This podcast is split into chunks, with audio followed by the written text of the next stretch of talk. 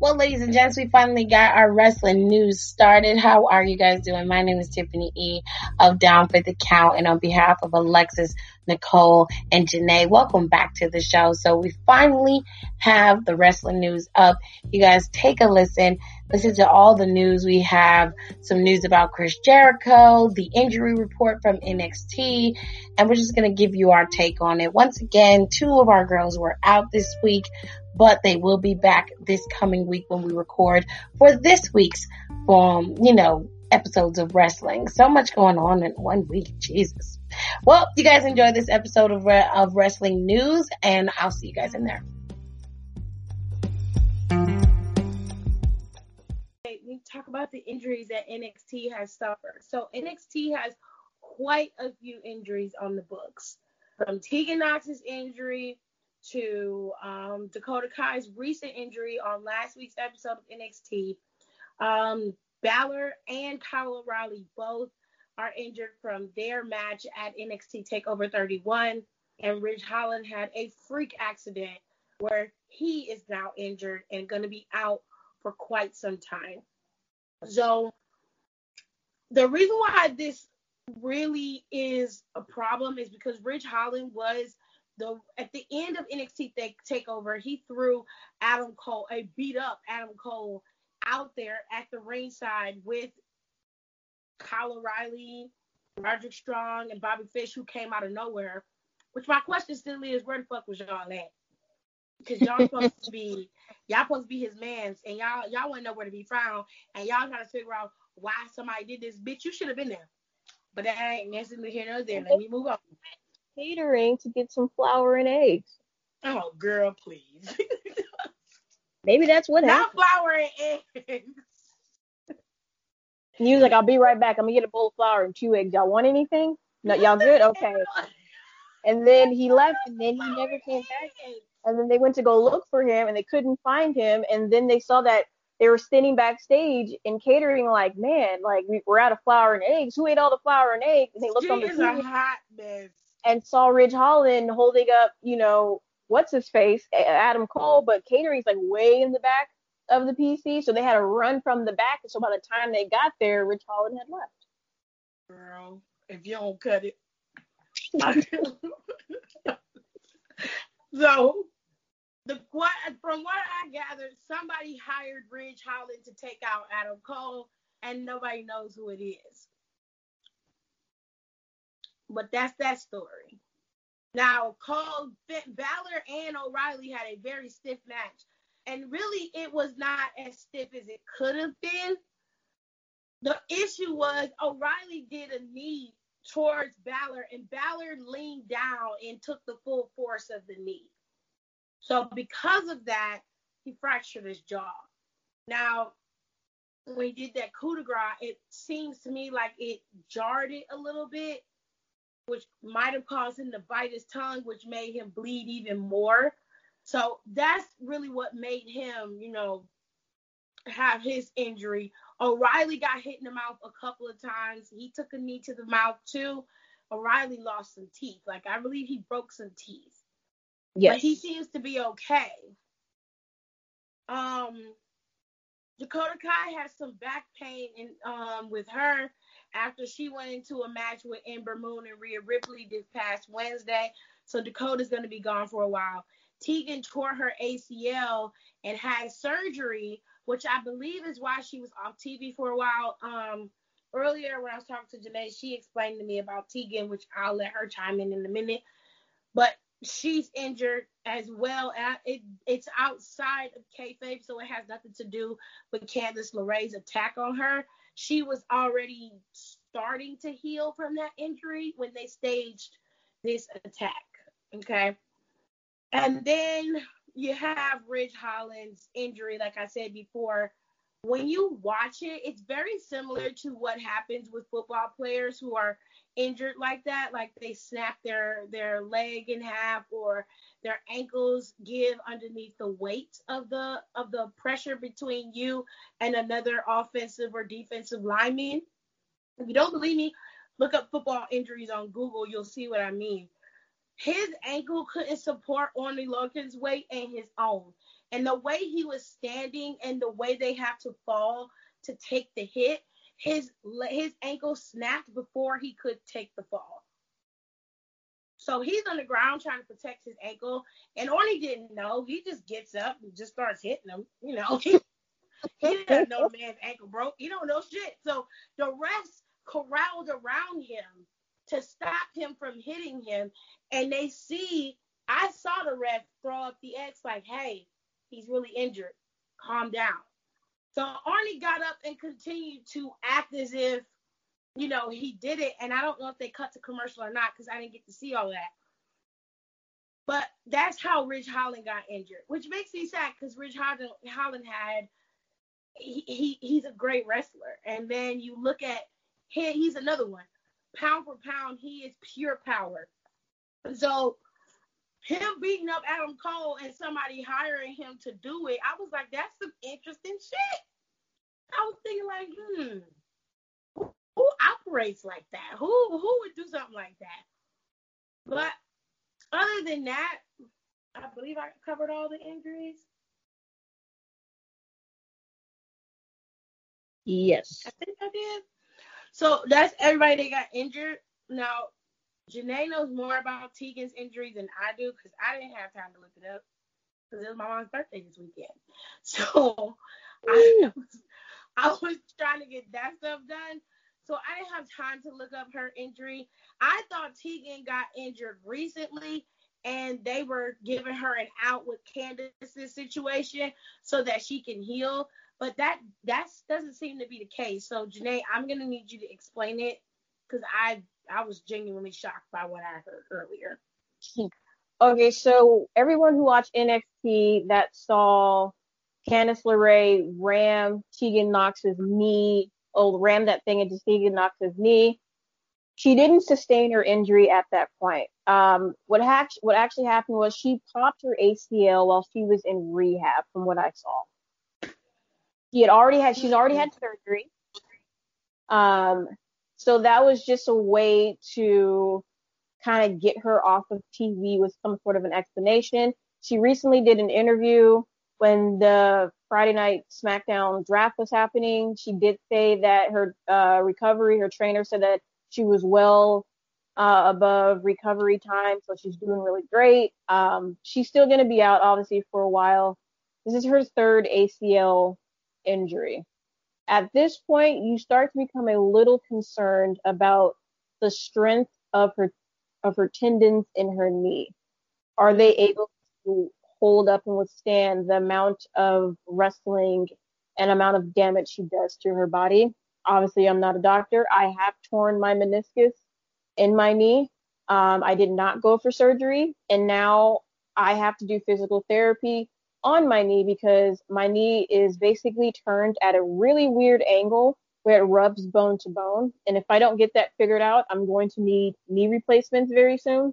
And I don't do nowhere near the amount of damage to my body as Tegan Knox does. I do do outdoor work, so I am hiking, chainsawing the whole nine, but I'm not like body slamming myself on top of rocks and like throwing myself off of cliffs and right. Stuff. So that does take into consideration what is going to be what is going to happen with Tegan Knox when she does return. What position will she play in NXT? Because you're gonna you're gonna have to be a little bit careful now. Um, with Ridge Holland, oh baby, he fractured his ankle, dislocated his ankle. Uh, he dislocated his patella, and he um, popped his patella tendon all on the same leg.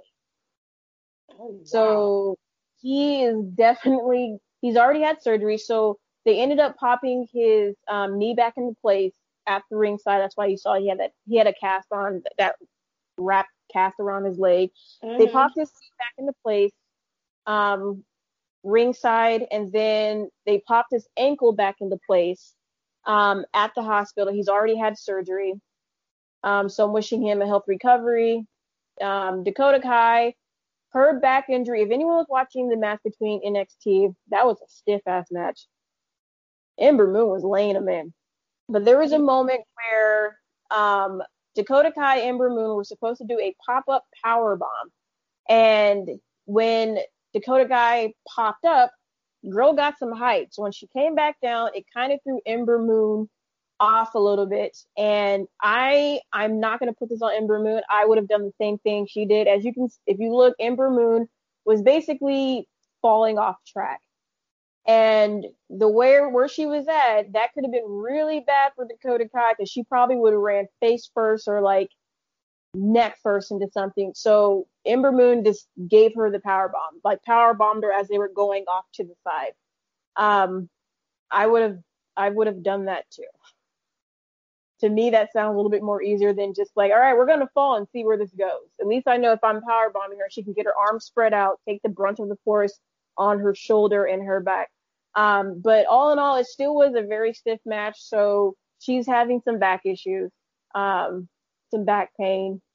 So she's not medically clear to wrestle. Um, uh, Finn Balor fractured his jaw in two places and has oral lacerations. Mm-hmm. So he's going to be on a liquid diet for a bit. Well, he's gonna drop uh, some weight. Mm-hmm, so he's going to be out for running. Um, Kyle O'Reilly has broken teeth and a swollen liver. A swollen liver? He has a swollen liver. And it looks like it stemmed from that kick that he took. Where he took the kick and he was like, oh shit, wait a minute. And he's like, give me some time. That so, he stuck his head out and told him just back yeah. up. Yeah. So I thought I thought that was part of the match, but now that they're saying he has a swollen liver, maybe that wasn't as so much as part of the match as I thought it was. I don't mm-hmm. know. yes, broken teeth, swollen liver, so he is also not clear to wrestle. Um, so yeah, NXT just has the worst luck when it comes to injury. They really do. But I think even in that in that in that regard, what happens is they're forced to use what they have because even Triple H referred to NXT Takeover 31 as making chicken salad because you don't chicken, have your main guys. Like you, you don't. You don't have your main guys, so you had to make it work. And NXT Takeover 31 was great. It was so good. It, it really was, was great.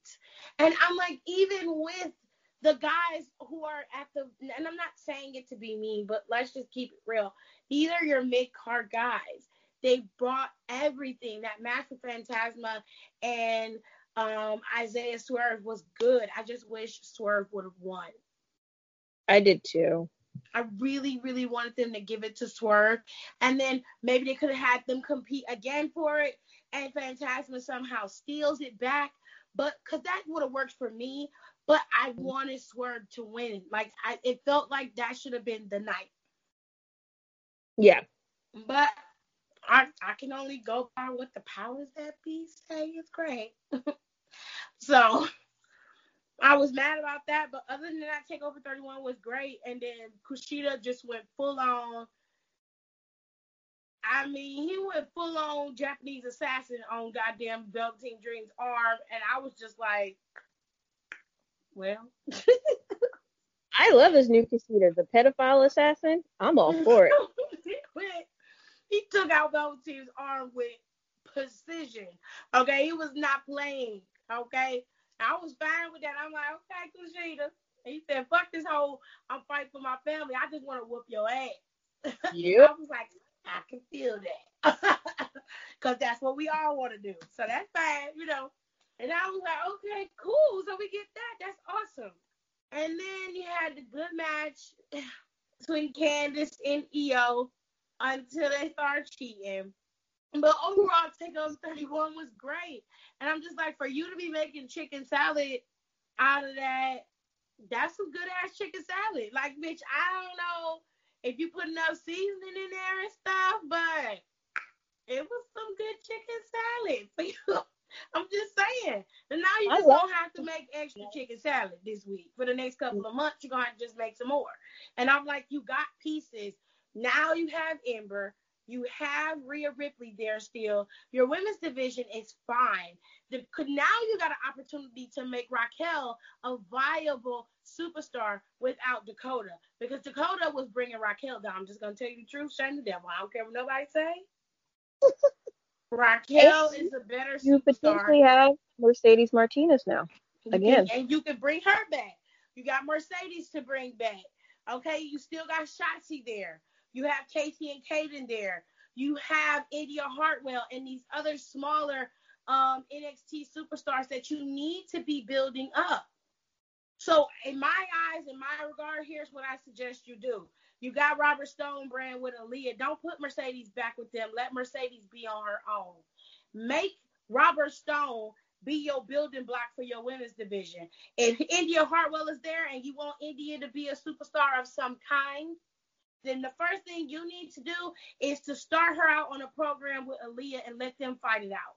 And have their program stretch out over the whole for the next couple of weeks. Or the Garganos are there. Y'all ain't doing nothing with them. Don't nobody want to see Alfalfa and Darla with no titles. Okay? So let Gargano and Candice LeRae let them help build up somebody else as a superstar. If the Gargano way don't work for them, I'm sure it'll work for somebody else. I mean, that's what they're doing right now. So on NXT, I'll just make this really quick. On NXT, there was a part where they were walking their dog. They got back to their apartment, and there was a TV there that was sent to them by Indi Hartwell. Um, Johnny was just like, "Who cares about that loser? Like talking shit." But she left the USB stick in the TV that showed during the Women's Royal Rumble on NXT to figure out who was the contender for um, Io Shirai's title. Indi Hartwell saved Candice LeRae from getting thrown over on many occasions. Mm. So it looks like they're using the Garganos to help push Indi Hartwell. Okay. If that's what they, if that what you want to do, I'm fine with that. Do your thug fizzle, okay? Because y'all gotta do something, and y'all gonna have to y'all gonna have to make it work. But I'm gonna need for Johnny Gargano and Candice LeRae to come with something else because if you're gonna call India a loser, then you a loser about seven times over. Oh, oh, he changed his tune after he saw the video and found out that she sent the TV. He was like, "I love Indi Hartwell. She's great." Oh, that's just that sounds real Donald Trumpy. That's real, you know, that's real politiciany. I don't like it, but whatever. You know, it's a good, it's a good segue to India to pushing her. But like I say, you got Robert there. I like Robert Stone. He's funny and and he looks nice. I just like Robert. I'm like, you can use him. Like you're already using him to keep Aaliyah's ass there. She done been there her entire her entire life. Her, from her preteen up into her adult years, she done been in NXT. Girl. She been there for a while. She the new Dawkins. Girl. Girl, at least Dawkins got out. They said get out, Dawkins got out. Lashed on to my 10 and said, okay, let's roll. Let's go. Getting out together. I mean, damn. Like, how long can you? I guess, Aaliyah, you know, you ain't got to worry about getting lost on the main roster. You ain't got to worry about nobody beating you or using you to get beat. You know, you ain't got no Deonna Purrazzo treatment yet. So I guess you kind of smart for staying in NXT because po Deonna. But Deonna on um, TNA tearing shit up now from what I saw. But good for her. Anywho's so what else do we need to talk about? Need to talk about Chris Jericho and um, his recklessness with his tweets. So before that, one thing I did know about AEW is see I um I watch a lot of anime with my husband. Just to preface why I'm calling him this. So there's two versions of Goku on um on Dragon Ball Z. You got Goku Black and then you got Goku. That's Cody Black, cause Cody don't went full on black, hair black, clothes black. You know he don't really wear no other color. So Cody Black got the TNT title back from um what's his name? Brodie Lee, is that his name? I don't. It's Luke Harper. He got it back from Luke Harper, and um, so he champion again. And the whole, I guess the universe has reset itself in AEW United. Cody's champion again.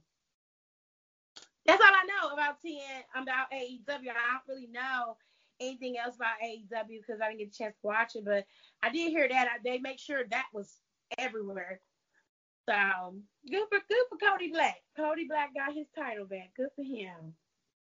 But anyway, Chris Jericho been Chris Jericho been tweeting a lot lately, which I don't, I don't know. It's it's outside the norm of him tweeting.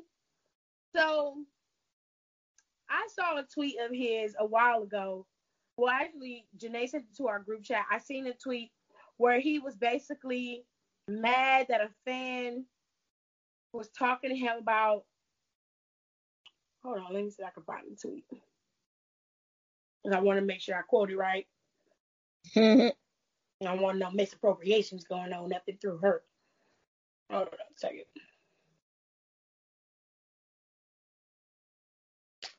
So a fan on Twitter said, performing at the COVID super spreader Sturgis 2020 and still being a MAGA supporter are among his most recent accolades.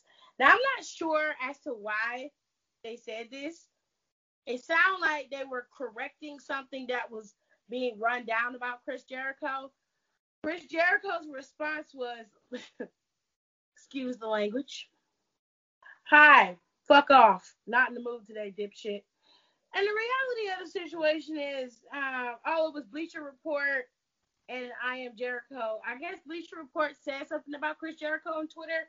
I can't give you the full context because I couldn't find what exactly he said. I was looking for it. I can't see what Bleacher Report said about Jericho, but he was not in the mood apparently.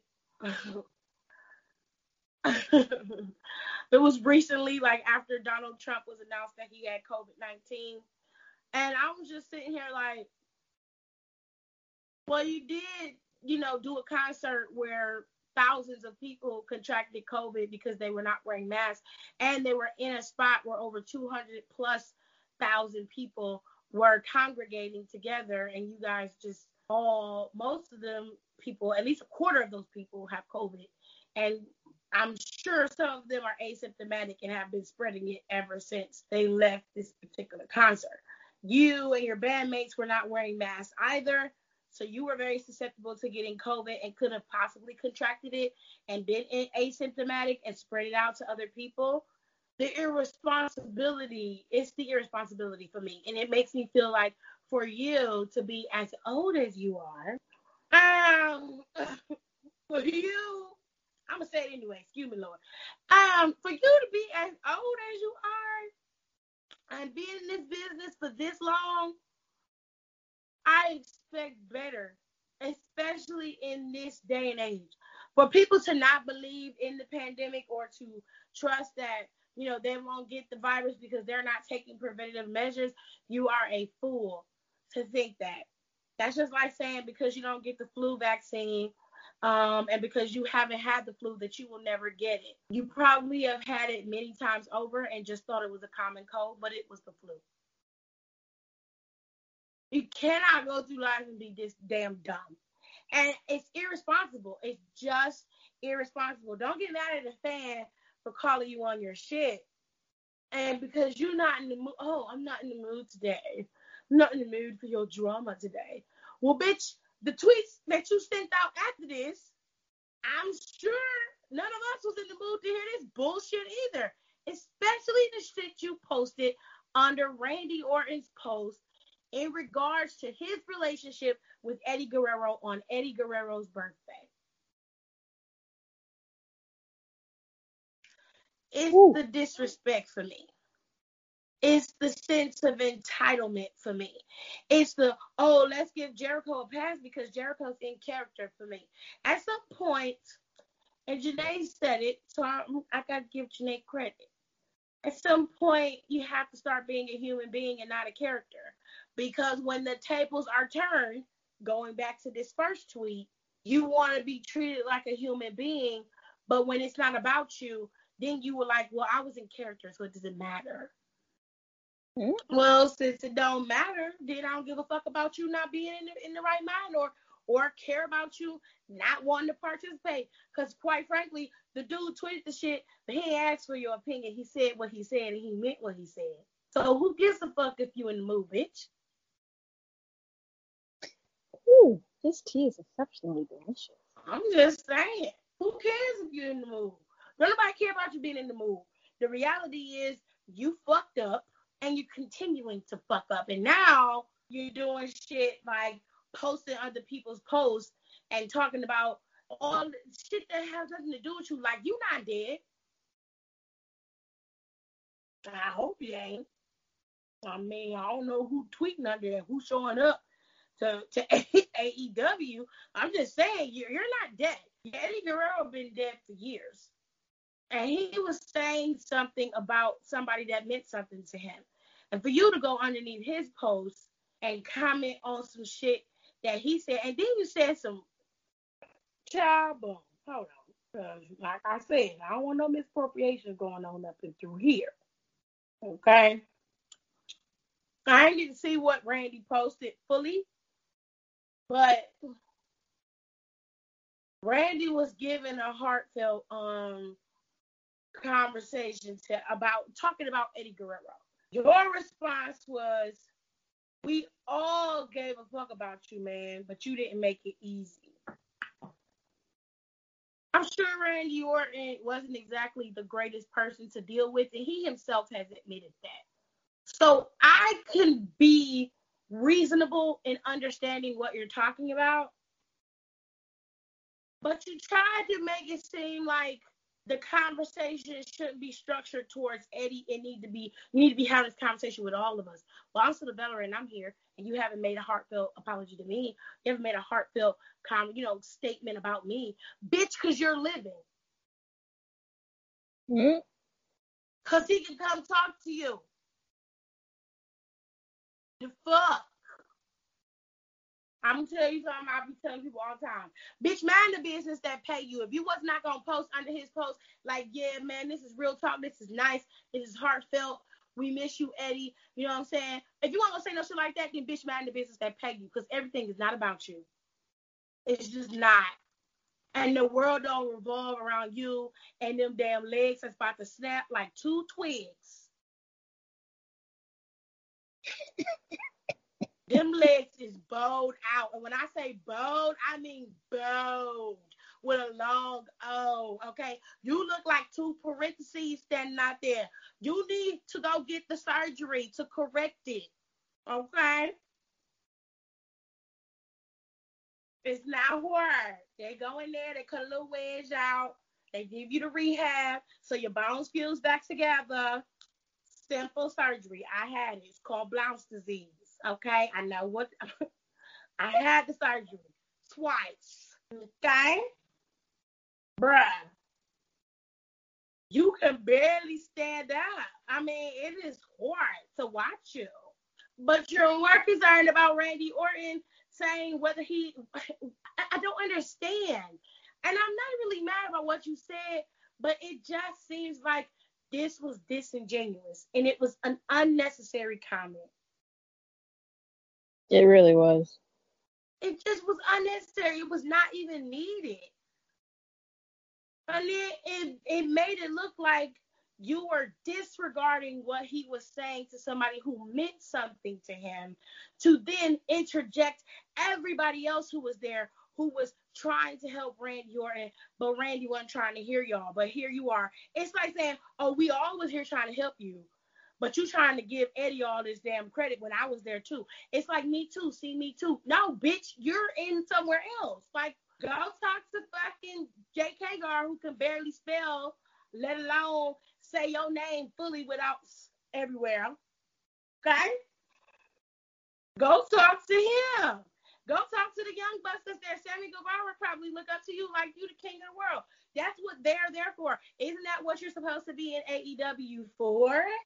Why are you so concerned what Randall's doing over here on his post? I don't see Randall talking about Chris Jericho on his page. I'm just, I just feel like you feel like you left out, but you're left out by your own choices, darling. And you're going to continue to be left out at this rate with you continuing to attack WWE on Twitter using them in promos between you and Miro. I don't know who is worse, but I'm gonna lean more towards you. Okay? Because right now, I, I, don't get me wrong. I get Miro's plight. Miro was done dirty in WWE. Real talk. Okay?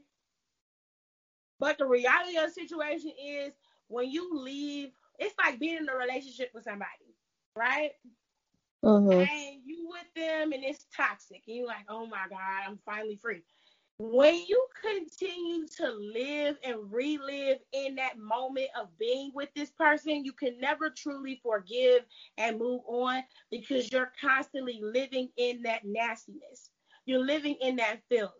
So if WWE was that horrible to you, then your first instinct should be to get rid of them out of your system and live your best life over here, proving every time you go out there and wrestle as to what they've lost. A good example of that is Deonna Purrazzo. Yep. Okay? Deonna Purrazzo made her peace with what happened in WWE. She came out and she said, I don't have an issue with the company, but I felt like you using me to put other people over. I never had a winning record. Me having a bad record like that, it didn't give me a good solid ground to start running on. So how was I ever going to recover from that? Now I disagree with her, and I still do. Because I feel like you can be a chicken shit, have a chicken shit record in WWE and come out and have a decent program, have a decent fight with somebody, and still be one of the best stars in the world. It's it's all in how you booked and how you're structured in terms of a character and how you sell the story. It's very clear that Deonna Purrazzo was slept on, and that's WWE's fault. And I'm sure they're kicking themselves in the ass because they let her go. And if they ain't, they stupid. Okay? Could you imagine Deonna Purrazzo versus Io Shirai match? Mm-hmm. I don't even want to think about it because it ain't right. How much that match would have snapped? Oh, or my. Deonna versus Asuka. you could have had Deonna mm. Purrazzo if you're gonna build it up. You could have had Deonna Purrazzo on, on Raw. You could have had I mean, a lot. You could have done a lot with Deonna.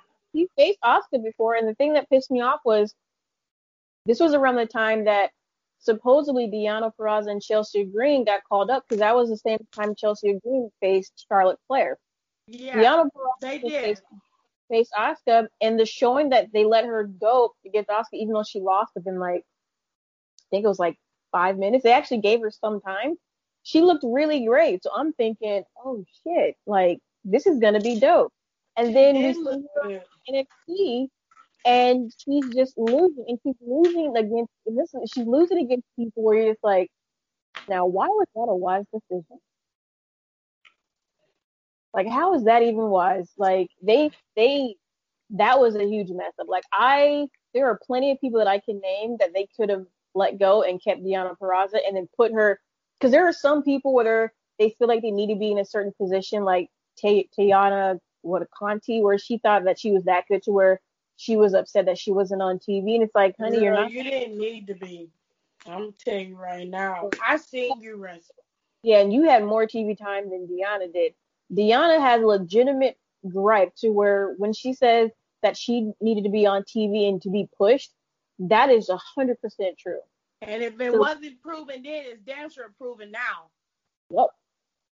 So all I'm saying is, if you're going to be if you're and I, and then Nicole always says they have a right to speak their truth, and she is 100% correct. I felt like after his initial leaving of WWE and he spoke out about what happened to him, he would continue to do that on his YouTube channel, which is his channel. He can do whatever he wants. So that I don't have an issue with. What I'm having a difficult time understanding is now that you're in AEW, you're, you're being booked like you want to be booked. You're being used like you want to be used, so you say. And now you're still, well, this is the other company. I'm different than I was then. And yada, yada, yada. Never mind the fact that your wife, your wife has a five year deal with WWE. She still works for them. Hmm? Getting put through tables nightly. I mean, she she still works for them she still she still works there. Never mind that, you know. And then you want to talk about the erectile dysfunction. It was like, bitch. At this point, I would have welcomed that because you was on TV and your wife was getting dicked down by another dude. what? Uh, what? I mean, at least it would have been like, oh, okay, well, you know, maybe we need to get some of them little blue pills. I don't know. You know, it would have made more sense. Yes, the WWE has done you criminally wrong.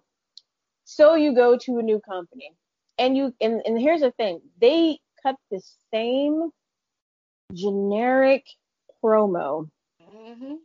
that they all cut when it comes to WWE. It's basically you leaving your ex girlfriend, going to your current boo, and then complaining to your current boo and their friends about how bad your ex was.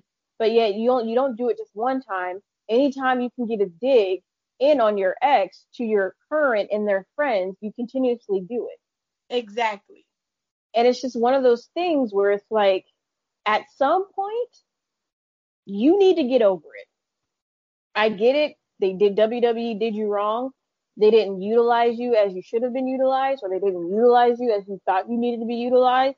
But it comes to a point in time where you need to just let things go and let things be. The problem with AEW fans is because they're on the WWE bad, AEW good, they welcome any WWE trash talk that AEW puts out there because they're fans of AEW. Me, I'm looking at a general basis to where I like both. I don't want to have to watch AEW and have to hear you guys complain about a company that you're no longer in. Worry about your own company. Worry about the things that you need to fix. Worry about the things that you need to do to get better. You've already proven that you're a company that's going to be around for a while. Your viewership proves that the amount of people you bring into your locker room, the amount of people you sign, the ex WWE wrestlers that come over from WWE over to you that sign contracts, you're going to be here for a while. So why are you still taking jabs at a company that's not even taking jabs at you? They don't say not a nan thing about you. The last time they said anything about AEW, I believe, was when Sami Zayn cut a promo about AEW when he was taking questions from a crowd and he brought up AEW. And this was before they even started. That was the last time, to my knowledge, that I heard them talk about and say AEW's name on TV. AEW makes digs at WWE almost every dynamite. Yep.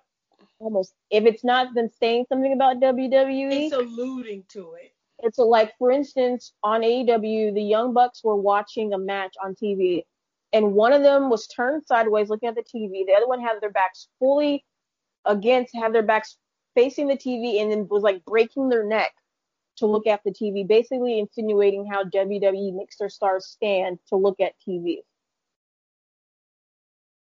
It, it's it's constant. Or they talk about something about creative, they or they say something about Vince McMahon, or they'll or they'll just say they'll say anything, and it's not like, oh, you don't know they're talking about WWE. It's like no, they make it a point to where even if they don't say their name, they make it a point to know that you are talk they are talking about and digging at WWE. Who the hell else would they be talking about? Exactly. It's not like N- and don't get me wrong. I like MLW. I like NWA Power. I like GCW, but they do not compete with AEW or WWE on that level of grandiosity that we see. So who the hell else would they be talking about? And Chris Jericho, let's get back to him. Jericho is always tweeting about demographics and shit. Mm. First of all, when I watch Dynamite and AE and, and NXT back to back, my assumption of NXT and, and, and AEW Dynamite is that one AEW is is still living on that line of indie and professional wrestling. Yes. NXT is not like that. NXT is very much professionalized. So I don't compare them because they cannot be compared.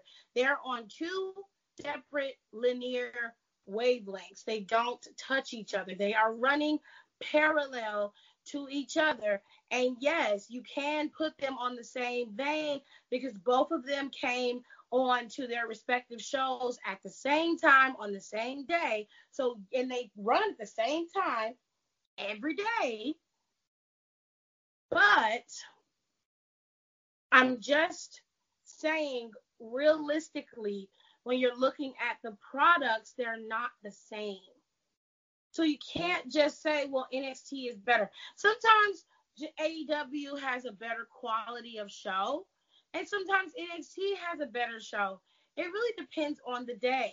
If this week, you know, NXT's running some storylines that are getting ready to be on their last legs, or they're kind of in the middle and they're they're dying a little bit, you know, then people will watch AEW. Like AEW is a little bit more exciting. From what I've seen, the storylines and the way AEW is structured, the best thing they have going right now is Ricky Starks, MJF, and um, Britt Baker when she's shown.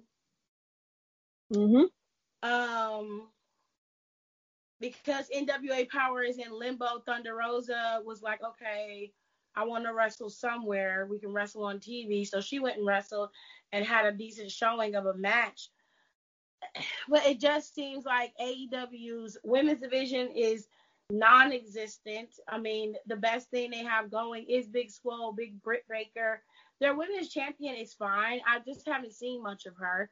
Um, and the thing is, when you're talking about how great your show is and then comparing the demographics, I don't think you're using all the information. You're using part of it to sell your narrative. And I am gonna agree with Janae because she we spoke about this earlier. I do think that he's doing this every week to keep hyping it up as if they're doing great. When in reality they're pretty stagnant, very similar to NXT. I I don't think that the demographics are as great as he's making it out to be. I don't think that people are just clamoring for more AEW. Oh my god, I have to watch it. Like it's no different from watching NXT, quite honestly. When I watch AEW, I feel like I'm watching an episode of Monday Night Raw, just an hour has been shaved off of it. But mm-hmm. it's it's very very indie style. It's there's there's no real set structure to A- AEW, which kind of irks me. But you get used to it. The more you watch it, you tend to get used to it. I just need for Chris Jericho to stop like sucking AEW's dick so much and just really worry about building a strong brand. Because if your goal is to only have a great week this week, and then we need to focus on having a great week next next week, you will lose the magic of what makes AEW great. So your whole regime is based off of this small, minute piece of um of of wrestling, and you've got a lot of indie wrestlers who depend on you you're gonna have a hard time when things go back to normal and the shit that was supposed to happen a year ago starts to happen. You are gonna be left on the outside looking in. And I really hope that AEW doesn't end up losing their entire audience to a whole nother company who will do exactly what they did. Because just how you get them is the same way you lose them. When you swoop in and just be like, we're the savior of wrestling, and then you're not doing anything but hiring ex WWE superstars and making them your champions or your executives your champions. Yeah. And the thing with the demographic, we're gonna do a little quick math here. Cool, because I hate math, so I'm just it up. So the thing is, if you notice, AEW will either talk about um, NXT demographic specifically, I believe it's the 18 to 49 or something like that, and they'll compare it to Raw's demographic. Okay. Um, AEW is either NXT or Raw, and I remember that they talked about Raw's demographic. They were basically right up there with Raw's demographic. I want people to realize so when you look at the demographics, and let's say we take 18 to 49 as their demographic, and let's say you have 800,000 people. The demographic goes at like a point something. So 0.6 of that 800,000 basically we're watching um, AEW. 0.6 or 0.7. Now, when you compare something like that to Raw, who has on average 1.6 million, and let's say they get a 0.4 or 5, overall viewership, though, for that demographic Raw still has the higher viewership in that demographic because they have uh, more viewers. They have more viewers watching, even though their demographic is lower because of how it's counted. The overall viewership of 1.6 million to me, 0.4 of 1.6 million is a lot more than 0.5 or 0.6 of 800,000. So yes, so yes, AEW. When you look at those numbers, yes, they are beating Raw in the demographic. That is very much true. When you look at those numbers, but when you do a little bit of multiplying and all the other stuff, AEW uh, uh, Raw still has more of the viewership because they still doubled AEW by viewership. Now AEW has been hovering around the 800,000. Last week they were around like 700,000. Um, so they can't really compare Raw if you look at if you do the math. Now NXT, that's different. NXT has been getting beat by AEW lately for about a hundred over like a hundred thousand. So yes, their demographic for that 18 to 49 is low, but they are beating AEW in demographic when it comes to over 50. Here's my thing, and y'all can say I'm bullshitting. I just don't see 50 plus year olds watching NXT. I just don't. I think they do. I mean, I think they do, but when you look at the demographic, it's like they're 50.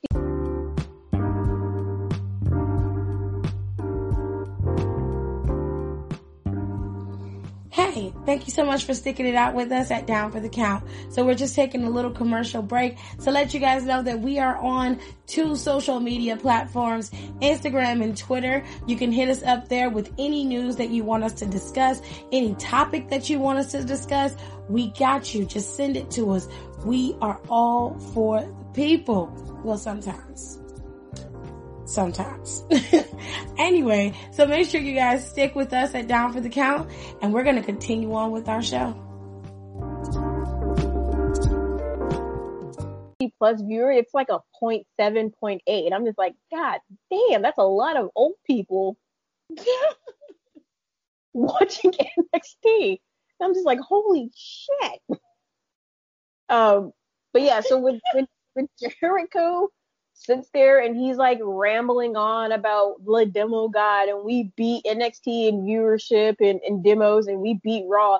You notice, guys, he doesn't say anything about SmackDown. Never does. You notice that?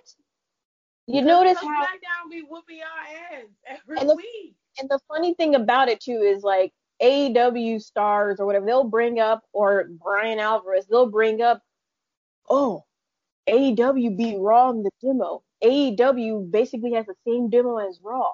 But you don't see any like SmackDown stars go, okay, well, we beat you in demo and in viewership. We have usually about a 0.7 demo rating and we get 2.1 to 2.2 million viewers averagely during COVID. You guys are at around 800,000.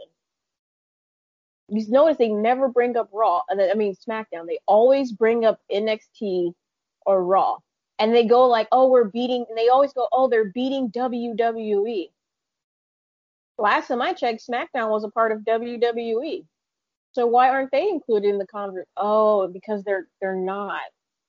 And if you look at Raw, they're technically not beating Raw either. In order for them to actually beat Raw, they need to double their viewership and average out at least 1.6 million views every single episode once they can do that and they and they can keep the same demo, then we can say yes, they're they're beating Raw.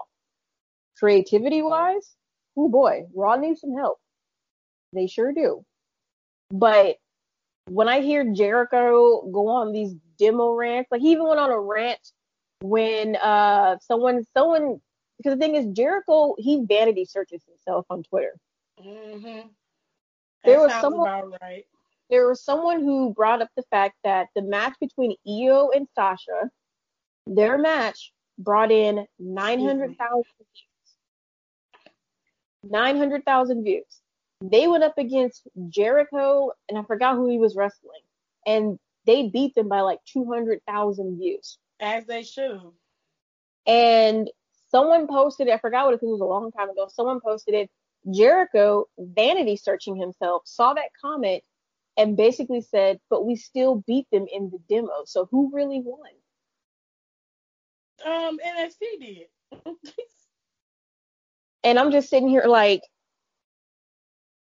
y'all can't even y'all y'all just like it's for me when I hear AEW stand and this sucks because I want to enjoy AEW. I like AEW. I think they have like such an amazing roster, but their fans, some of their like really diehard fans are at this point where it's like they are willing to take anything AEW gives them. Mm-hmm. Just as long as they can say they're better than like Chris Jericho made a comment about Kyle O'Reilly and Finn Balor's match. And basically it was like, yeah, they want to go in there and kill each other. And he hashtagged it smart wrestling. Basically saying yeah, that they I, heard, I saw that. And I'm, I'm just like, you know what? And everyone in the everyone in the comments was like, well, he's right. He's right. And I'm just like, so was it smart wrestling when Matt Hardy slammed the back of his head on the cement? Mm. Was that smart?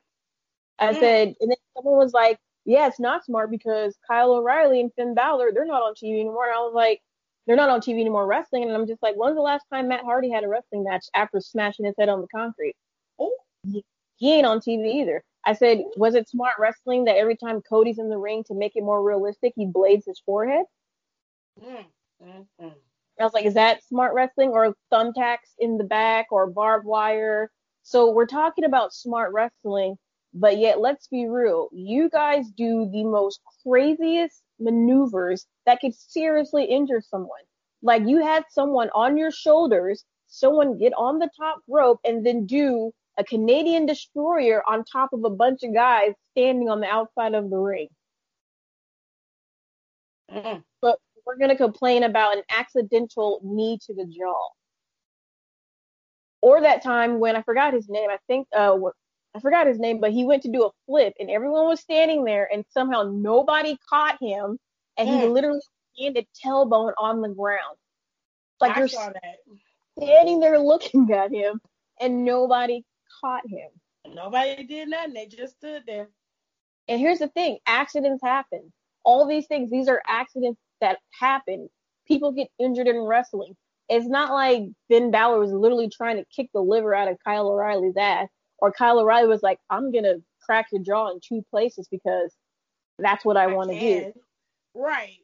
Yeah, accidents happen. So for you to sit there and be like, they're not wrestling smart, they're just trying to be stiff. But hey, it's it's okay over here when you know Sammy Guevara threw a chair at Matt Hardy and busted him open because that was smart.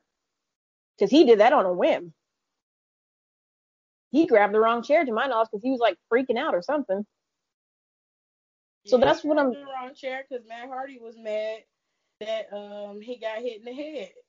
It's just like you, you know, it's it's interesting to me that you you want to chest. I'm not saying WWE's perfect. Oh, they're we far. Give, we we give WWE hell too. They can't. They they're not putting on quality all the time, and you're getting it in pieces and in parts. For the most part, if you want something decent from WWE, you watch SmackDown. You yep. don't expect that from Raw. You'll get that Drew McIntyre segments are pretty clean. Asuka stuff is pretty clean, but even that sometimes is jumbled and messed up. It's like you don't really get the opportunity to watch something consistently on WWE's behalf. Not to mention how they treat their superstars, the way their business is structured. It's a very you scratch my back 70 times, I'll scratch it five times type of business. So unless you've made yourself to the point where you get at the pinnacle of your career, like a Roman, like a Seth, like Becky, like Charlotte, like Sasha and Bayley, or if you're at the top like Brock Lesnar was, you are not going to be treated with any type of fairness or respect. You're going to have to demand it and make sure that they see you. That is that shouldn't even be the case in any business because you want to inspire morale to keep people around, not throw them away like they don't mean anything. So WWE isn't the greatest place in the world, but you have to call a spade a spade. And y'all are trying to turn a club into a spade, and that ain't how this shit works. Okay, you can't just you can't just color in the sides, bitch. It's not a spade. It's a club. So if you're going to talk about WWE with all this animosity and disrespect, which I'm fine with, you know, take take them down because they need to be taken down a few notches. But bitch, AEW, if you're if you're going to come at, at WWE like that, then you need to have the same eyes when you look at AEW. There are glaring problems over there. And when you start bringing up reckless wrestling, AEW has been known to have more botches on their TV shows and pay per views than WWE has. Yep. And that is because, number one, you don't know how to produce wrestling for television because you don't know how to structure your cameras so that if something goes wrong with a move, bitch, cut to camera four. Stop staying at camera three. What's wrong with you? And if you really want to talk about smart wrestling, and I'm probably gonna get flack about this, I already know it, so you might get some DMs, Tiff. but if you want to talk about smart wrestling, do y'all really think it's smart that AEW is allowing the wrestlers to wrestle in other companies there where they could potentially injure themselves or possibly, I don't know, get COVID? Now, if we think about it, now let's let's think about it. On the outside, yeah, it looks great. They're allowing their wrestlers to work different promotions to supplement income that comes in. You're allowing other indie promotions to be able to book these stars so other fans can see these people like that they wouldn't normally see on TV. You're also allowing indie wrestlers to come in and wrestle in AEW, kind of like a tryout, and show what they can do, which is fine. But here's the thing if let's say you are a prominent AEW wrestler who has a mm-hmm. prominent storyline on TV and you're allowed to go work some of these indie venues and at one of the venues you crack your ankle. Your storyline's done in AEW. It's over, it's done with. Now I don't know how their insurance works. I don't know if AEW covers them if they're working other venues. I'm going to say no that it doesn't, even though Chris Jericho, to my knowledge, said that all the wrestlers would have medical benefits, but yet only Moxley, Jericho, Young Bucks, Omega, and Cody have medical benefits, and Brandi, I believe. They all have insurance within the company. The rest of the wrestlers do. So my knowledge, to my knowledge, I don't think AEW covers any medical problems they have if they're not wrestling under AEW. I, for one, I get why they do it. I applaud them. But honestly, if I'm running a wrestling company and we're actually wrestling right now, no, you're not just going to be able to go out on a free whim and wrestle wherever you want to wrestle. Now, I may say you can do one event of like you give me a group of events you want to do, and I might pick one for you, and I might ask what kind of match is this? How long is the match going to go for? Is this like one of those crazy flippy flippy matches? One of those. But the fact of the matter is, some of these AEW wrestlers are working multiple matches a week. Like they did, they just had the GCW event, and Sonny Kiss, who I love, love him, he was there. There was a event where Lance Archer was there, Joey Janela, um, Jungle Boy. They're all working these individual matches, and it's just like I get it. You want to supplement your income. But I don't know if AEW is, has a thing where it's like you injured yourself at GCW, we'll cover we'll cover your medical benefit, your your medical costs. I don't know if they do that. I'm pretty sure they don't. So to me, that's not smart wrestling. If you are with the company and you're in a good position with the company and you want to make extra money where I believe their t-shirts t-shirt sales all their proceeds go to the wrestler because they're on PWTs or whatever it's called. Mm. To me, that that's not smart. You're basically making it an easier target for you to get injured. Like I, to me, that's it's just not. Now WWE was like, we're gonna allow our wrestlers to go out and wrestle other places, but places that we choose to, and they agree to go to where it's like, we want you to wrestle this indie event, and we will cover whatever medical expenses that happens because you'll be wrestling under your WWE name that we trademark and we own, so we're responsible for you. That's fine. But WWE ain't gonna be like, hey Sasha, do you want to go see how strong your neck is over in Japan? They are not gonna do that. Well, and, and, and, and, and to play devil's advocate, you know, in, in the words of Nicole, okay, in WWE's case, they selfish. Simple oh, yeah. explanation. Because if I, I could understand a superstar that's not being used, wanting to go somewhere else for a little while, just so that they can have some money flowing in and not just only being used in terms of um like live house shows and whatnot. See, that's fine. I'm talking about the ones that you see but, on TV.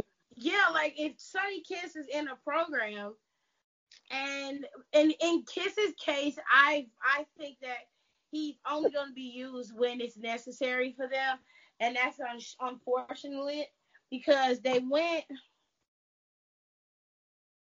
they went this route with the way they've been booking their superstars at AEW, and it's it's I can't say that I'm mad about it because I'm really not. I told y'all that they were gonna do this, and people got on my neck. Oh, you just being a hater. You just hating on AEW. No, I know. I know the track record. We've seen this happen three times before. We've seen it. And who was the constant in every one of those equations? It was always WWE. Always. And the reason why they did not change or deviate from their plan is because they knew eventually things would calm down and they would go back to Old Faithful. Well, who's Old Faithful? WWE is your Old Faithful. It happened in TNA. It happened with WCW. And that was happening again with AEW. You are overloading your roster with WWE superstars. You have got to stop doing that. I don't know how many times we have to say it. And Chris Jericho is only happy with results that are happening that are good for him now, not the results that'll happen down the line. Best way I can explain it is you want you want to get to a point where you have to try to decide which on your roster is the best place for you to go, not make an informed decision like, "Ooh, I have to push him. I got to push him because I don't have enough greatness on my roster." You see what I mean? Because you're mm-hmm. now at a point where you've got guys who were mediocre in WWE trying to be top billing stars in your company. And let's just be real Luke Harper was not the guy. Nope. And I guess you learned your lesson when you put the the title back on Cody. It was either that or you just felt like there was no other route for you to go. But you could have went a lot of different ways. And that's my whole thing with that title. Like if Cody just dropped it to Brodie Lee to take it back a month later, you could have gave it to a Darby Allin, to a Scorpio Sky, to an Orange Cassidy. You had a full roster of singles people or people that were in a tag team. You could have dropped the belt to them, have them continue to do open challenges, and then you come back and take the belt back from them. That's but my main. Issue. You tried to push this Dark Order shit, and it didn't work. And I want to say, and one thing I do want to say, and then we can just keep going back to Jericho. I don't like the correlation of people saying that Retribution was a ripoff of the Dark Order. The Dark Order, yes, they would attack people, but they, in, in Dark Order's defense, they had a strategy. They had a goal in mind. It was to recruit those who they knew could lead them to where they wanted to be. Yep. We all knew the Dark Order was going after Christopher. Um, I can't think of his name. He was going after the um, the dudes in SCU. Everybody thought it was him, Christopher Daniels. They thought it was him, at, that he was the leader, and it turns out he wasn't.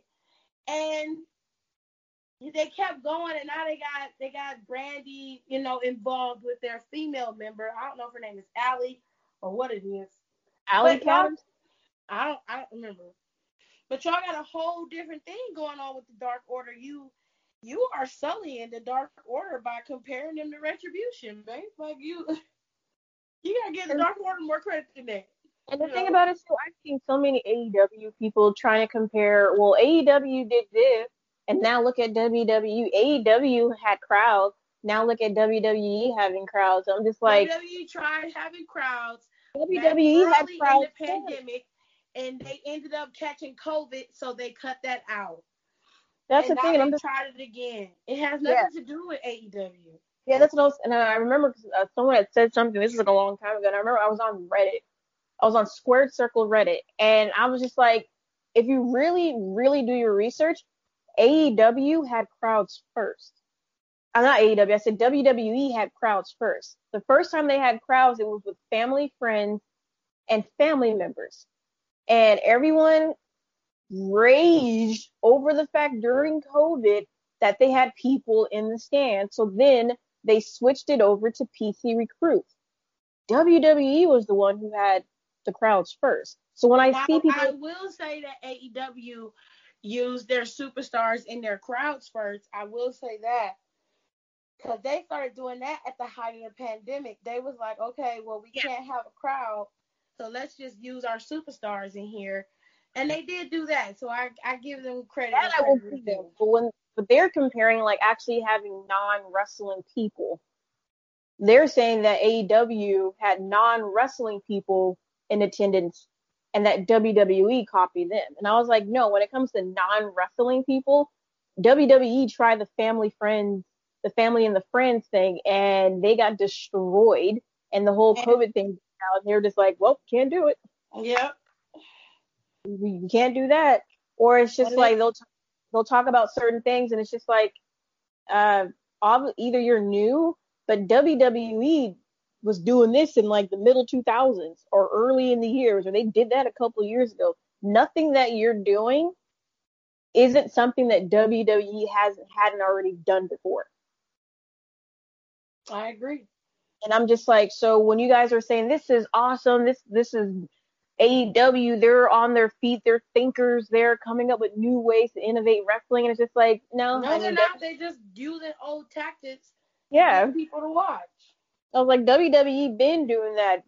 Cody cutting his head open to bleed. WWE was doing that. A lot of other places were doing. Stop because the bleeding. Look, it's a rarity that people bleed on on WWE, and that's because they realize that that shit is not it's not healthy for the wrestlers, and they're trying to create a better environment for their superstars. I'll give WWE credit; they are trying to create better environments for the superstars and inspire longevity for them so that Mhm. they can wrestle longer albeit it's a selfish reason why, but at least they're trying. You know what I'm saying? Yeah. Now, I AEW is relying on old tactics to do to make themselves stand out, which I don't have a problem with until you start the whole like where that's all you know how to do is just sit up and bleed all day.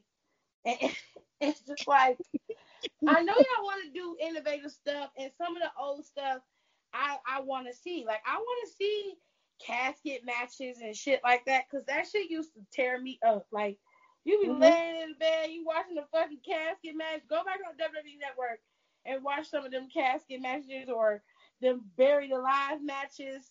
You know, those was unique ways to get people off TV without them having to like feign an injury or something. You know what I'm saying? Mhm. I used And the to thing- love that shit. and the I'm thing like, about it- Here's WW's WWWD. WWE started it. You have your ambulance match. They're bringing back Halloween Havoc. They brought back the Bash, and it's just like, here's my thing. If WWE really, really cared and wanted to blow AEW out the water, they could do that. They have the money and the resources to do that. And my thing when it comes to Jericho, he knows that. But for some reason, he just doesn't know when to keep his mouth shut, when to read the room, and when just to be like, AEW as a company, we are settled. We have our fans. We have the way we do things. Let's start focusing on our product. Him and maybe like one other wrestler I can't remember, but they focus on WWE way too much. They AEW, especially Chris Jericho and Kenny Omega and Brandi, have this thing where they will argue with a fan on Twitter.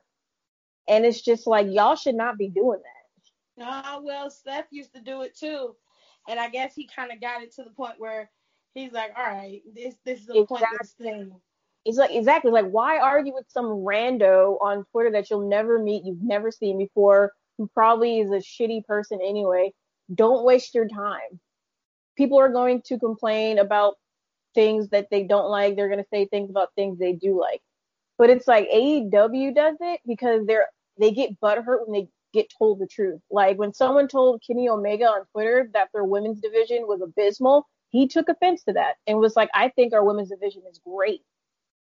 And we were just like, "No, no, it's not." Okay, so let's okay, your women's division is great, but you don't show it. So how the fuck I'm supposed to know if it's good or not?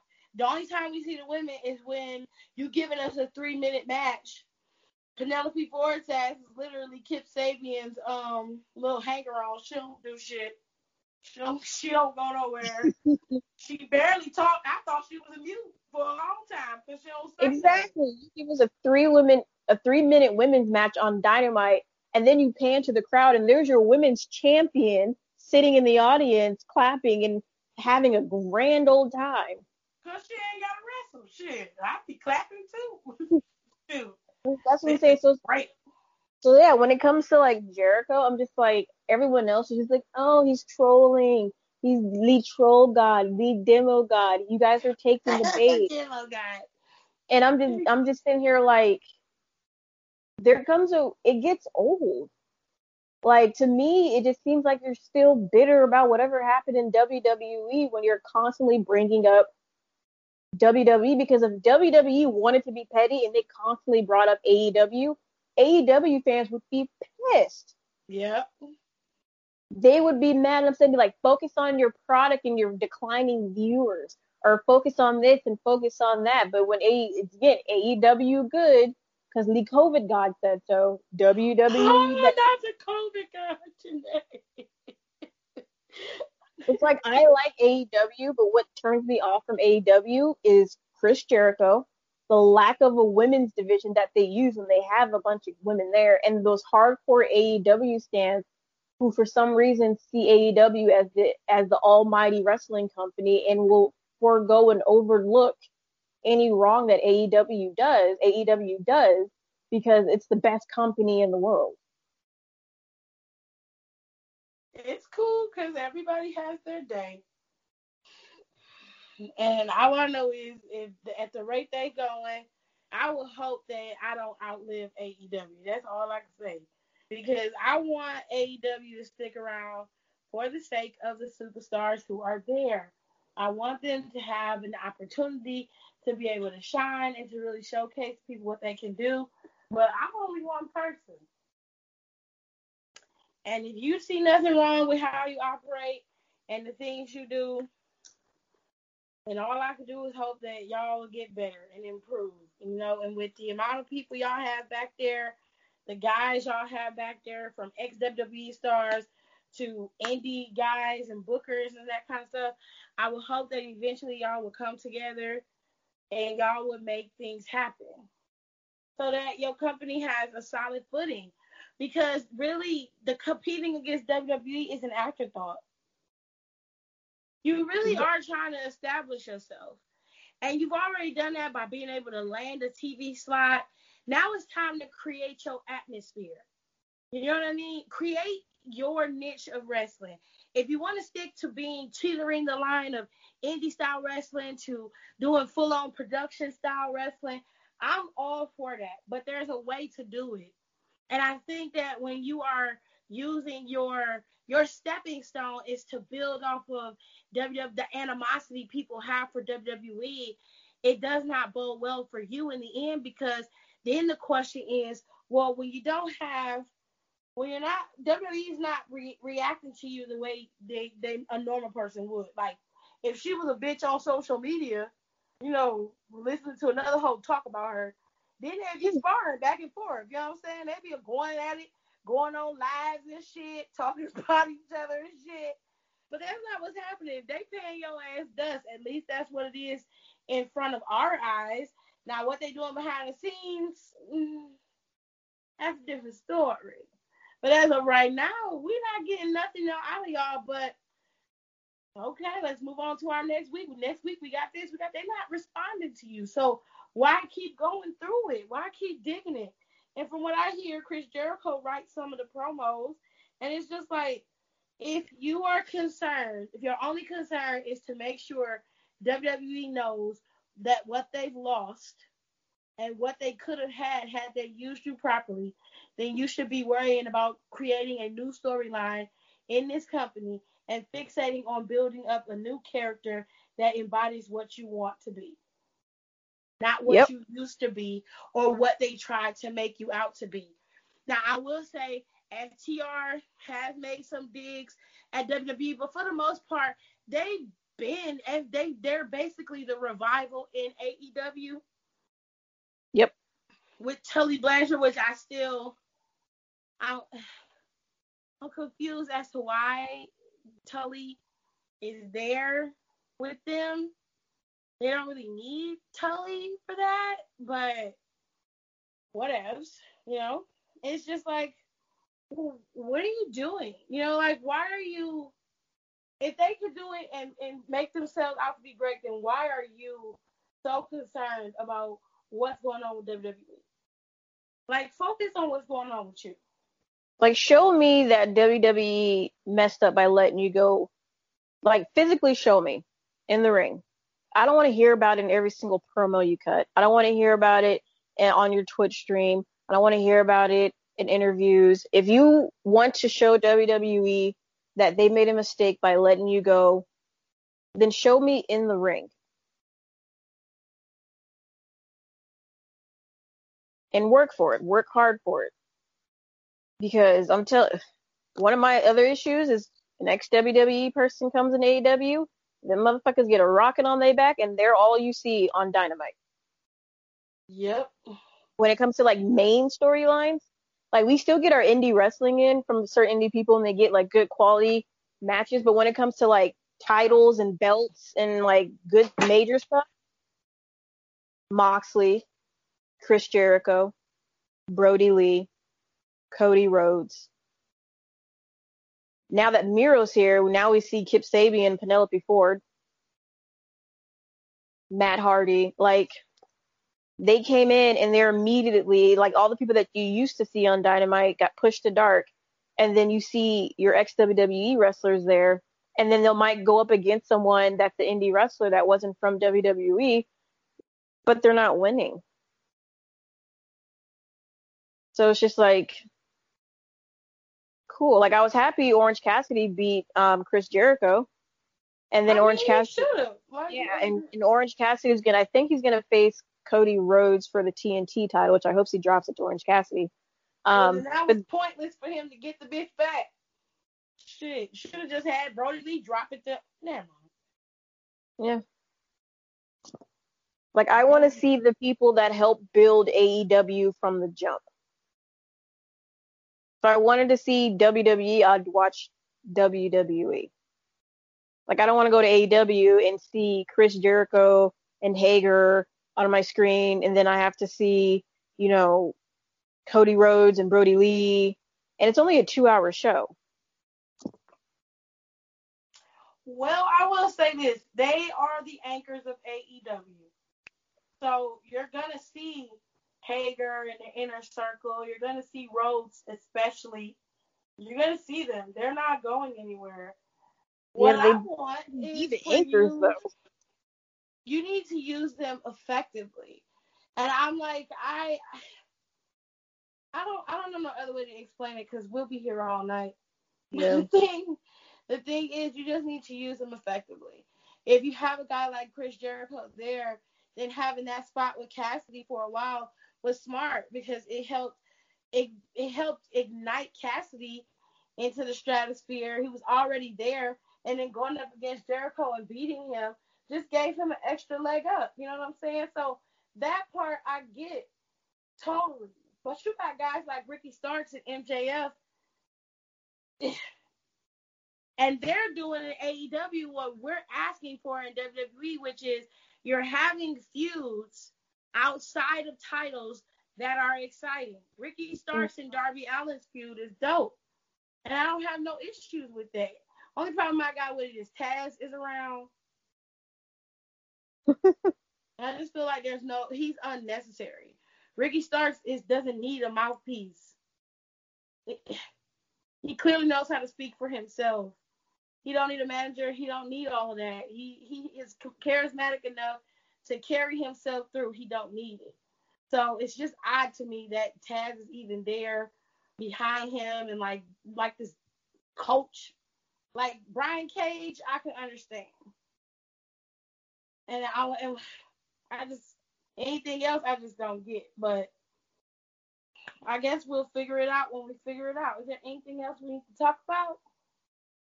No. Well, we gave y'all almost four hours, so it's pretty good. so, Could you imagine me and you did four, but if we had Nicole and um, Alexis, that oh, would be like eight hours in. Alexis was pretty upset. I will make sure people know she was upset about heavy machinery being um, split apart like that. And that upset me too. Um, I totally understand her gripe and she's angry.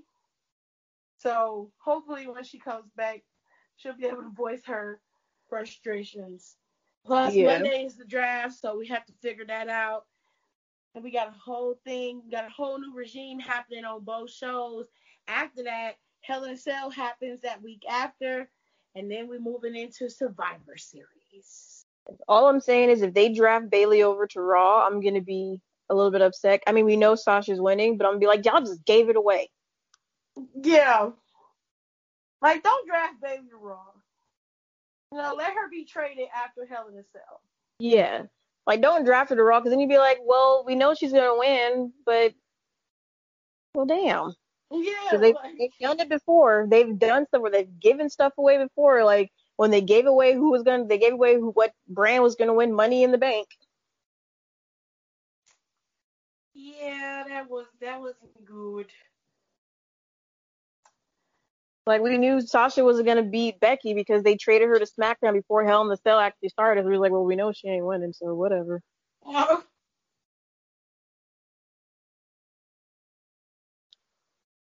hope they don't do it again. But you know, uh, wrestling makes you tired, and then we go back and watch it again, hoping things will change, and then we still be exhausted. right. Just for just... glutton for punishment.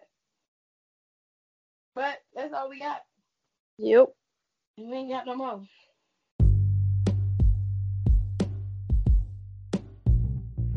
As I said in the podcast, that's all we got. We ain't got no more. Thank you so much for listening to our podcast this week.